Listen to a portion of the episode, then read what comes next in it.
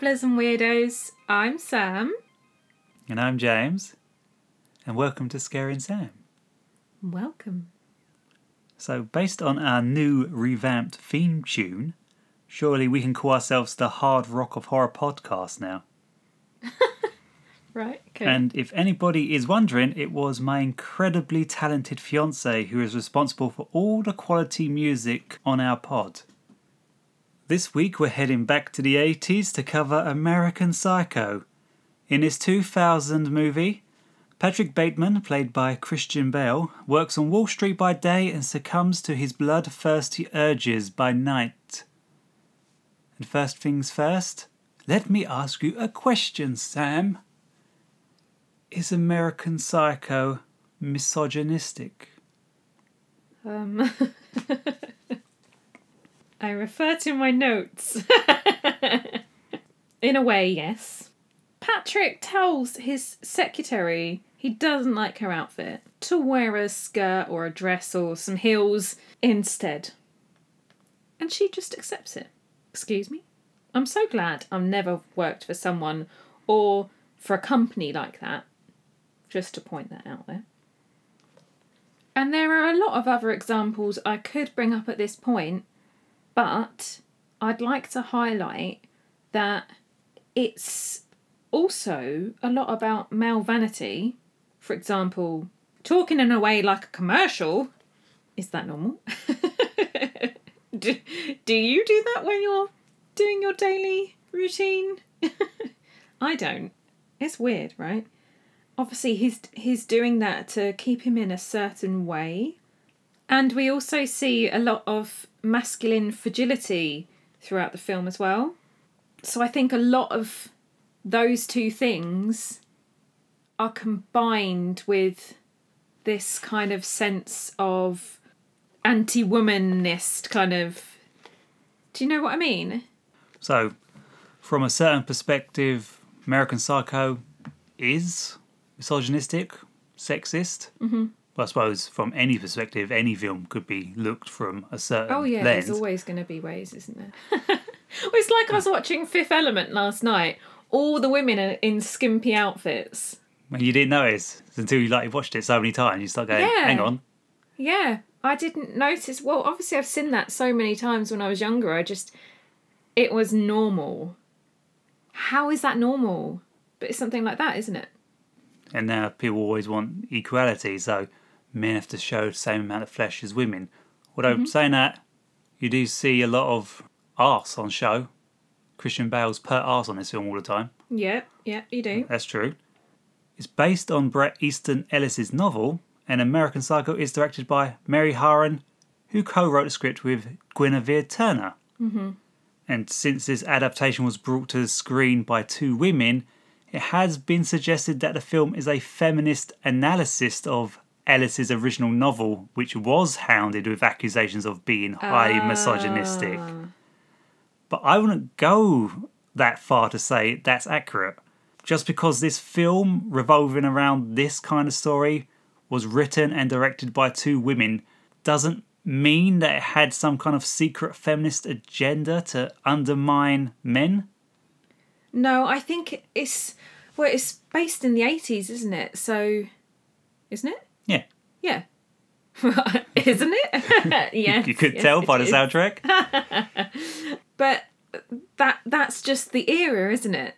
A lot of people acted that way, so they've captured the era and they've tried to I don't know, put maybe put a twist on it in some way to highlight um Well, that twist is the satire. It's definitely satire, but is it a satire on masculinity or more of a shrewd satire on 80s American culture in general? The greed of Wall Street, the empty excess of yuppie culture, all the mountains of cocaine they were snorting up. Yeah, and the film is basically all about how the male characters perceive and treat the women. Yeah, you can say in general this film is from Patrick's perspective on the world. Hmm.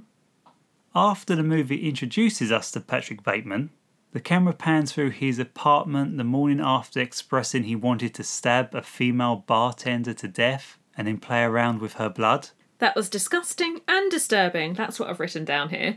Um, But she was at, she was out of earshot, so she didn't hear. yeah, well, it's it's in a club, isn't it? So we could obviously hear him, and you could see him through like the reflection on the mirror, and she's just making his drink. Well, he's always looking at himself, isn't he? Yes.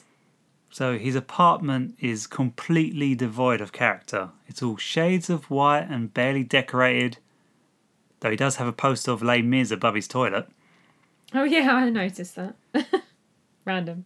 And later on, it's clearly an expensive place because Detective Kimball, played by William Dafoe, is impressed when Patrick mentions his address, but it barely looks lived in.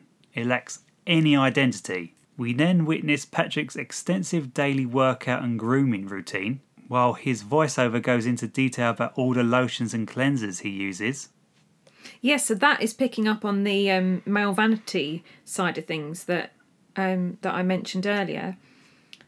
Like, for example, you're saying about talking about all the lotions and stuff that he's using. It's almost like he's in a commercial. and maybe that's why his apartment is completely white. It's in a commercial setting, everything's got to be neat and tidy, and lots of mirrors everywhere so he can stare at himself.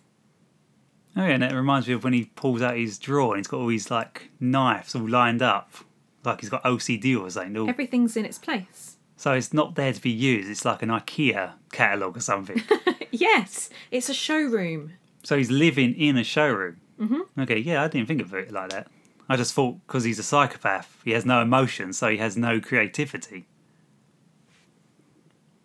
But because this film's about commercial excess and that, the idea that his apartment looks like a catalogue is actually quite clever. I didn't actually pick that up before. And it's because the material things are what he values above all else, including the relationships in his life. Look at how fickle and dismissive he treats Evelyn, his fiancée, when she brings up getting married, annoyed she's distracting him from listening to the new Robert Palmer album. Or the panic that washes over him when he fears they won't get a decent table when they arrive at the restaurant, yet doesn't react in the slightest when he suspects his friend, Bryce, may be having an affair with Evelyn. He shrugs it off because he's having an affair with Courtney.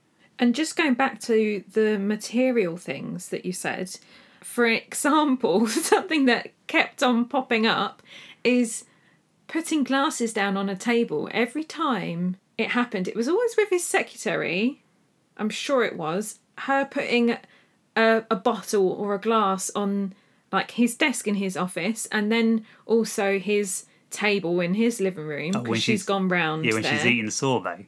Yeah, he cares about this table more than anything else. Yeah, yeah, she shows some emotion at the panic of her putting a ring on his like coffee table or something. Yeah. But there's no emotion at all when he's killing someone. Although there's that moment when um, he decides he's not going to kill his secretary. Now, why is that? He is saying like what the women want at some points in the film, isn't he? Well, like he's reading off a script. Yeah, but a script that he's written out himself because he knows that that's what they want. So this brings me to this point where they're at this table, at this restaurant. Patrick begins like rattling off all the world's problems everyone should be worrying about, like apartheid, nuclear arms, world hunger, you name it. He brings it up, but he might as well be reading a script, almost as if he's regurgitating some kind of article he read earlier on in a paper or something. Well, yeah, that's it's very similar when he's putting any um, music on for people, and I know we'll probably bring that up in detail later. But he's kind of reciting things about the artist and the album, like something he's read off Wikipedia. Or do you know what I mean? Yes, as if he's saying stuff he thinks these people want to hear. He's trying to make a connection with people about subjects nobody cares about. But I think that that is also a way that women I don't know how to how to say this, but when I've previously gone on dates like with people and you you are just not finding them interesting, it's that kind of thing, isn't it? How he's talking about things that just no one cares about. I mean, does he even care about these things? Exactly. Feels very forced, very. It is forced though, isn't it? And it's like when he's got those two blonde ladies in ladies, prostitutes. Yes. I'm just putting a bit of shimmer on it. Ladies of the night. but yeah, so he's he's talking to them about crap, and they're just sitting there like, "What are we doing here?" Obviously, he's paying them for their services, but he hasn't got any of this seduction skills or this charisma to like set the scene, make him feel at ease in his apartment in this moment. Aren't I? Oh, very cultured and in on what's hip right now. Yes, listen to this wonderful music I'm going to talk about, and they're just like, just get on with it. Here's this trivia I have in store for you. Ain't I so witty? You notice in that scene with the ladies of the night, he dresses up in a full tuxedo as well. Hmm. He's not wearing the numerous suits he has for work. He wears a whole tuxedo. But again, that's his vanity taking over isn't it? Well, look how powerful I am in my Yes. limousine as I pick you up. Exactly. Even though he doesn't need to prove to these women of how powerful he is But or they- how masculine he is, Yeah, they just want the money. he feels like he does. He wants to make himself feel good and he wants to look good. But he's never going to feel that, is he? Hence why he keeps on doing these things, though. He's trying to better himself, even though it's not really affecting him. in that scene with Jean at Patrick's apartment when he's saying he's looking for a meaningful relationship, is he actually referring to himself then? Probably, most likely. Jean's the secretary, yeah? Yes. Yeah. yeah, the one that he's going to shoot her in the head with the um, nail gun. So Evelyn's left him a voicemail and she calls him honey. He absolutely hates that. The look on his face, it's like of disgust. Don't call me something so lovingly. But then he's like, I don't know whether he's meant to look like this, but it really looks like he's struggling to tell her to go. Or he's struggling to not kill her. But why would he? He's been killing everyone willy nilly. Like, why all of a sudden care? Perhaps because it raised too many questions. His secretary disappears. But why would he have? Like, he was. He'd already decided he was going to do it, and then he only changed his mind when Evelyn then left the voicemail. Well, in his own little narrative in his head, he keeps saying his bloodlust or something is he's succumbing to it. It's overpowering him. So in a moment of weakness, he's like, "Ooh, she's an easy kill. This will relieve me, give me some satisfaction. I don't have to pick up a woman on the street. I can just lure my secretary to my apartment." And then perhaps it's like, "Oh, I've already got a detective on my tail. This is going to raise even more questions. I need to restrain myself." So I know we touched on this on episodes before, but I can't remember the difference between a, a psychopath and a sociopath. I don't think Hollywood does either, to be honest. I think psychopaths have no emotion and sociopaths react emotionally. Right. So I think psychopaths, they plan things out meticulously and they're trying to find emotion through something. They're just seeking out, trying to feel something. And sociopaths, Oh. they react with violence and they lose complete control over the situation. Yeah. He's killing all these women, and, like, for instance, his secretary, he says to her that he wants to find a meaningful relationship. And then the voicemail happens, and something just clicks. And he's like, But I have a relationship, and it's not meaningful. What am I doing? he's questioning things, isn't he? I don't know. No. It's so confusing. But so we're going from his male vanity being shown, and then you've also got his masculine fragility. Something like the business cards coming into the film a few times. It's not just one moment, is it? Well, it starts off in that scene with the meeting of vice presidents, I guess, at Pierce and Pierce, where Mm-hmm. Jared Leto's Paul Allen approaches Leto. Patrick. What? Jared Leto. Who cares? He's a crappy joker. Anyway, Paul Allen approaches Patrick, who mistakes him for someone called Marcus Halberstram. That's a mouthful. Who has the exact same job, suits, and glasses as him, only Patrick has slightly better haircut. And this is a common motif in the film where Patrick's colleagues keep mistaking him for someone else. Hmm. He's meant to be a vice president within this firm, he therefore holds a position of power. But as Evelyn stated in the cab earlier, Patrick's father practically owns the company, which suggests to me he's the one who got him the job in the first place. He didn't earn that row. He likely didn't work his way up the career ladder like the other execs did. Patrick clearly doesn't have an important position in the company because he's never seen working behind his desk. Mm-hmm. He's always goofing off and reading magazines, giving his imagination plenty of time to run wild. Perhaps that's why his colleagues find him so forgettable. But whatever the case, this meeting quickly descends into a dick swinging contest when they start comparing those business cards.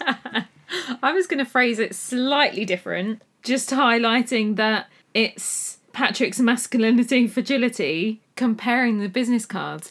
Oh, this one's got a different feel to it. Oh, this one's embossed. but it's just like his apartment, isn't it? His business card is bland and devoid of character, and he quickly becomes emasculated by Paul Allen's in comparison. Yeah. So much so he takes his frustration out on a homeless guy and his dog in the next scene. Oh yeah. So he stabs the um the homeless guy and then stamps the dog to death. Like why? That suggests he's more of a sociopath because he's reacting emotionally. Yeah. He has to punish someone less powerful than him, and he's responding from that scene where he was emasculated in his eyes. But then, see, this this is what confuses me. So, he he's trying to control every moment, isn't he? Yes. Right. But because he hasn't been then in control of something, something hasn't gone his way, then he's acted out. But I don't think a psychopath would do that. In the earlier scenes where he's he follows that woman across the cross um, walk, and then you see the blood-stained bed sheets afterwards. Oh, me sorry. that suggests that he planned out killing someone that night. He's not reacting emotionally then. Mm. He just needs to feed his bloodlust. But in this scene, it suggests that, oh, I've been wronged a certain way. I have to take my frustration out on someone who's lesser than me. But he he proves that as well, doesn't he? Because he's like, "Oh, I'm going to help you." Oh no, wait a minute, you're a piece of crap. Yeah. Why would I help you? You're you- no good. Yeah, why don't you get a job? Yeah. Obviously, this homeless guy, like, there, there's going to be a reason why he's homeless. Like, Yeah, it could be mental you, illness or you don't. It doesn't just happen out of nowhere. It's not a choice, and yet he's oh, he's such an asshole. Because he killed a dog. No, because of the way he's treating this man, and then he stabs him, and then he kills the dog. Patrick's continuous jealousy towards Paul Allen that leads to the hip hmm. to be square scene. Oh yeah. Because Paul Allen has bagged the Fisher account, whatever that is, but it seems sought after by everybody else in that firm. He can get reservations at Dorsia. He has his own tanning bed. oh yeah. And Patrick has none of these things, and as the film has already established, Patrick only cares about material things mm-hmm. above all else. Yeah. And So- wanting to be the best. Yeah, so he kills Paul Allen after critiquing Huey Lewis and the news. And yes, he does sound like a complete and utter dork. Carrying on from that about about the music, the song choice in this film slightly does confuse me because we've got it's, it's quite a serious film, isn't it? Like, and then why do we have songs like when Patrick's just walking into work? You've then got Katrina and the Waves walking on sunshine, one of my personal favourites. As in me, Sam, not Patrick's. But like, why is he listening to that? Like, that doesn't fit in at all. You've got um, If You Don't Know Me By Now, Simply Red, when he's picking up one of the blonde ladies. Sussudio, Phil Collins. That's just to name a few, in addition, obviously, to the um, Hip to Be Square. But the majority of the music is like upbeat and not what I would expect in a film like this. But maybe that's giving it an extra edge. That's what gives it a comedic element because he's walking through work. He's probably miserable as sin. He's closed himself off from the world because he's got his Walkman on and he's got Walking on Sunshine playing. While some guy, he doesn't hear it because he's got his music playing, again, mistaking him for someone else. like it's it's not linking with the axe as well, is it? Like when he's in his apartment and he's murdering people, like you've got this upbeat music. okay. Maybe it's meant to reflect his emotional detachment from the whole situation. yeah, exactly. But it makes the viewer confused as well because that well that's how I felt. I know you've watched this a few times, but he's also listing a lot of analysis off, isn't he, about the tracks that he's playing people throughout the film, which I think is kind of reflecting on his superficiality a bit. Everything we see of Patrick is surface level because there's nothing going on beneath his facade. It's like what we said earlier. He's trying to find connection with people, but he's talking about something that nobody cares about. Yeah, he- except him. Yeah, because he has no clue. But Yeah. but does he actually like music? Maybe that is the one thing he does like, and he is trying to find a connection with people. Oh, and he likes serial killers apparently, because he brings that up with his um co-workers. Oh. He's always going, "Do you know what Ed Gein said about women?" Or he mentioned something about Ted Bundy. So clearly, he aspires to be like his idols. But speaking of his superficiality, even after he kills Paul Allen, it doesn't end his suffering because he then panics at the sight of seeing his apartment, which does exude character and taste, and has a far better view of New York. And that is something he does react to emotionally. Sorry, just looking at a cat. Hello. it's so cute. Me attention, human. So Patrick's colleagues constantly mistaking him for someone else does ultimately work in his favour as Detective Kimball states he has an alibi on the night of Paul Allen's disappearance. Mm, yeah. Nice one, Bateman. But how do you intend on celebrating? Why, I'm going to murder two women in Paul Allen's vacant apartment, which leads to the bloodiest scene in the entire film. This scene, I was literally in a state of shock. Obviously, the film has got to progress somewhere. but they were having a threesome, and then all of a sudden, there's just lots of bodies turning up everywhere.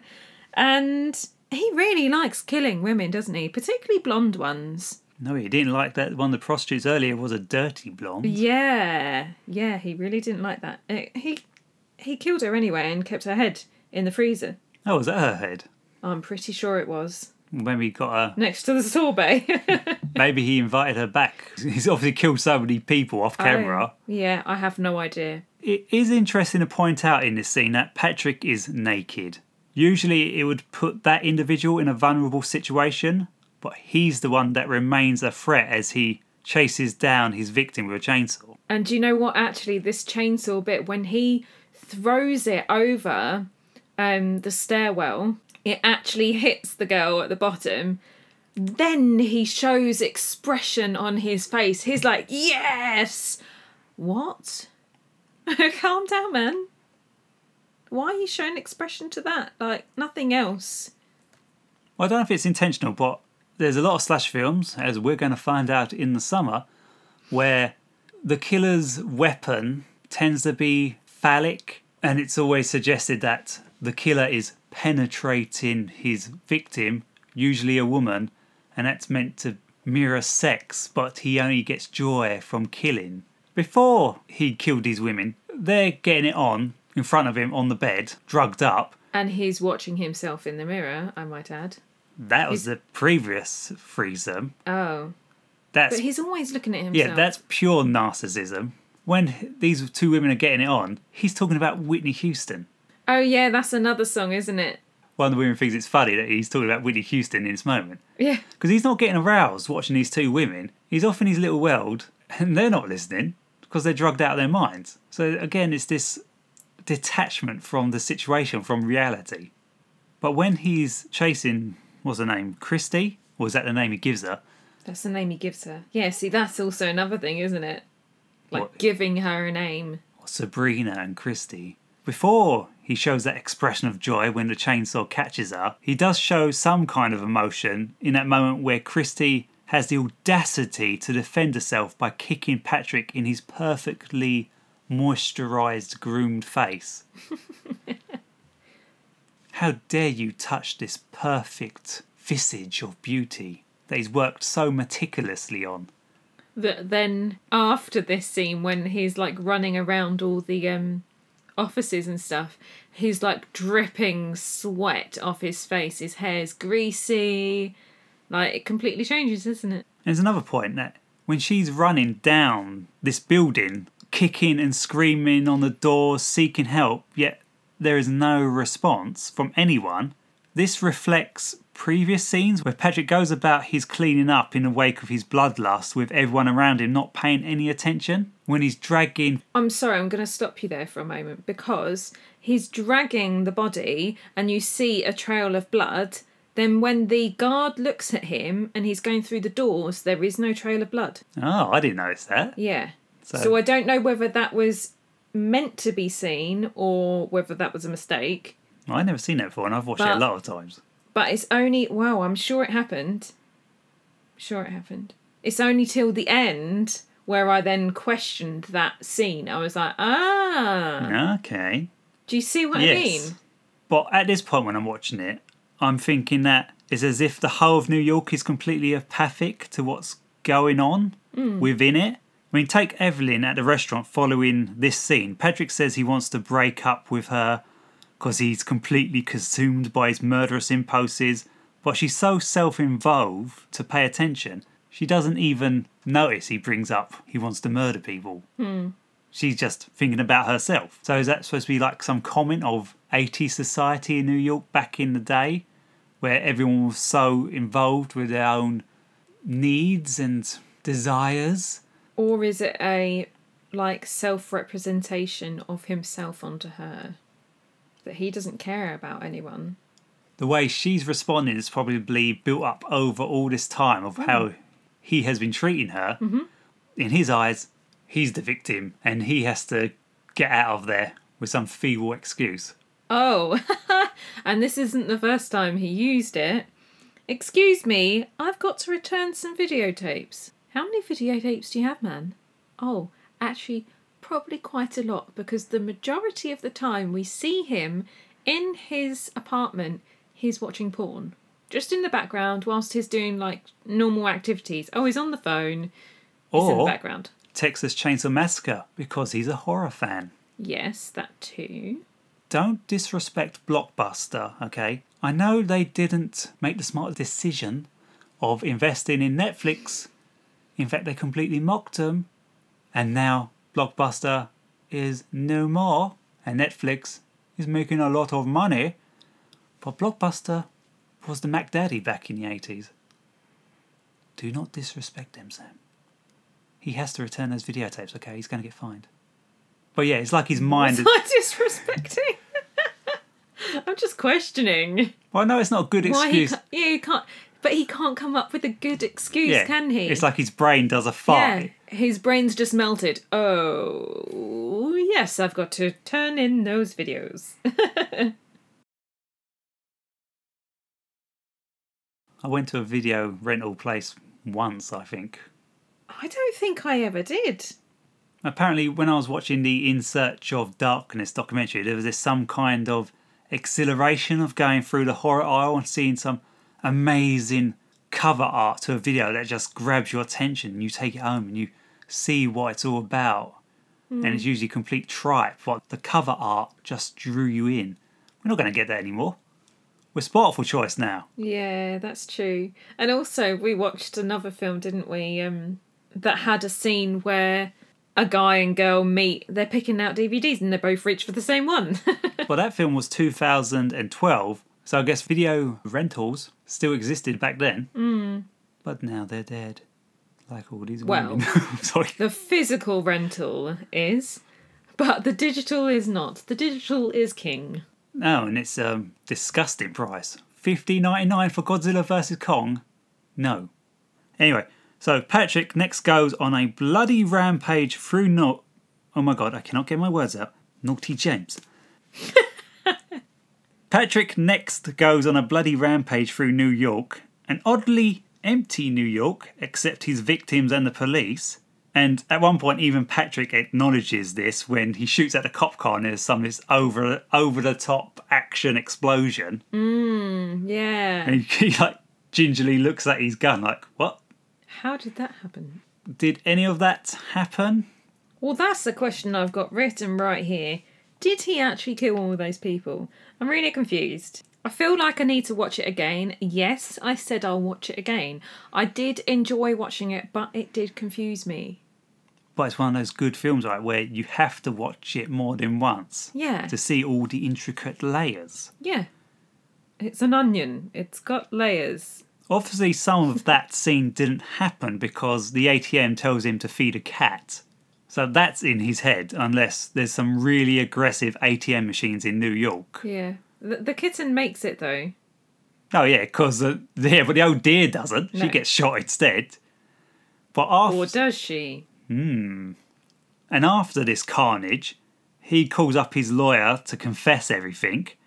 And when he sees him in a later scene, he just brushes it off as a joke. And once again, he even mistakes Patrick for someone else, even when they're face to face, and calls Patrick a spineless lightweight. And then there's this scene, this very odd scene with the estate agent at Paul Allen's newly redecorated apartment, if that is his apartment. Well, it's meant to be, isn't it? Because he's going back there to, like, maybe collect all the bodies or All the bodies in the um, tidy up or something. in the was it the clothes rack or whatever it is. Yeah. What is going on there? Because again, it's this the estate agent acts oddly and just wants him to leave, as if she's like covering up his tracks. Yeah, I don't get it. It's as if again the rest of New York are just turning a blind eye to Patrick's activities. Yeah, but haven't they been saying that the um the guy that he's supposedly killed is actually away somewhere? So yeah, the lawyer says he spoke to Paul Allen two days ago in London. Mm, yeah.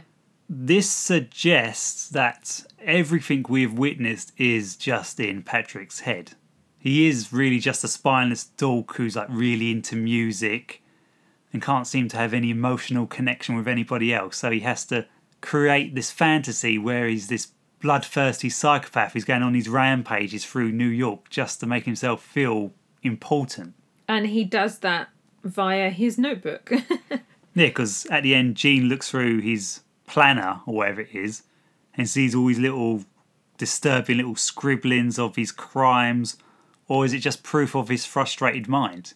Is he just doodling in his little schedule because he has nothing to do at work, because he isn't important at work because daddy got him his job? Hmm. So he's playing these little fantasies in his head, and now Jean is going through his planner because she's concerned about him, and then discovering how warped his mind is. and she's like, "Oh shit." Yeah, she's She's finally got past the superficial, got past the surface level of Patrick Bateman, and she's looked deeper into the well and find it quite murky. murky. I wouldn't say murky. Bloody. Yes. Bloody and filled with bits of meat. Too much? Yeah, too much.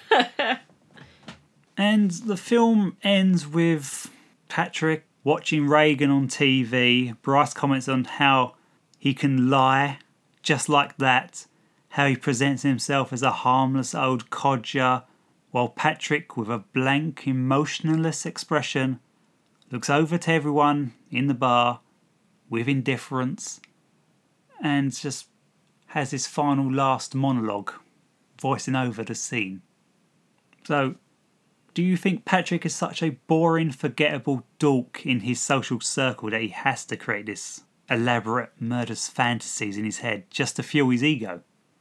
I really don't know. That, that's that's again why I need to rewatch this because there's so many bits I've probably missed. Even I've worked around guys like this in the past.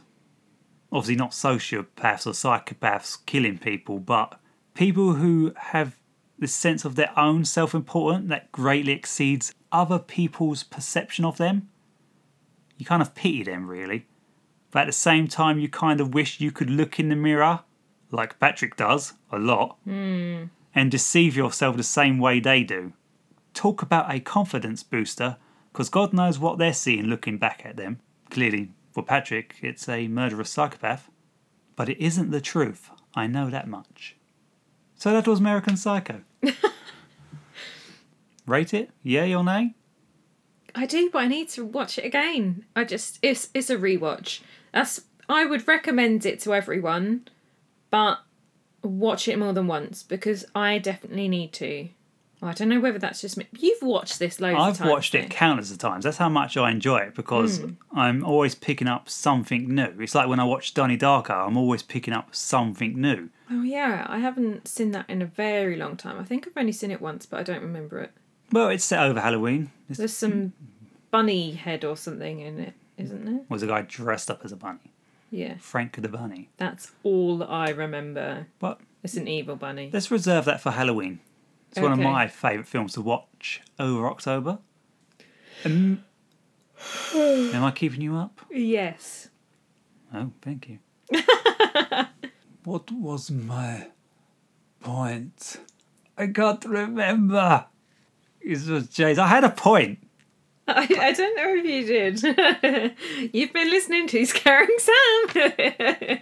I'm going to get to this point before we finish. um, and that's when we wrap it up. So Well, you can keep on wrapping up. I'm going to get to my point before we finish. Okay. Even if it's at the end of the credits, I'm going to get to my point. you can rate us. Uh, I don't know what you normally say. I'm not saying anything because I'm trying to work on my point. So you can okay. you can finish the episode off. Okay, well, you can contact us at scaringsampod at gmail.com. You can follow us at scaringsampod on Instagram and Twitter. Leave us a comment, give us a like, view James's incredible artwork that changes on every episode. Sometimes it mostly is okay. Yeah, let's just say it is. Yeah, okay, it it changes. is. Yeah, It. I work. I work. I work very hard. I don't know. why I have a German accent now. Is that German though? I don't know. I never been to Germany. I sound like Nightcrawler in the X Men. Dankeschön. Is he German? Yes, You don't sound German. he doesn't sound German because that's exactly the same. No. This is like we've been watching Lost, and for a whole season we thought Desmond was Irish, Uh, but apparently he's Scottish. Yeah, apparently he is. Anyway, have have you concluded that thought yet? Yes, well, American Psycho was a star turn for Christian Bale. Because five years later, he bagged the role of Bruce Wayne Batman. Oh, As you can tell, he basically looks exactly the same as he does in this film. yeah, he does. I don't know if that was my point, but that was on the tip of my tongue. And that's where we end it. Yeah, thank you, American Psycho, for bringing us arguably the best interpretation of Batman on screen. what? And on that note, you've been listening to Scaring Sam. Stay safe out there tonight. Stay safe out there tonight. It's Bane from Batman. I like how you had to add that. Ah, ah, ah. Stay safe out there tonight. Oh dear. Bye. Bye.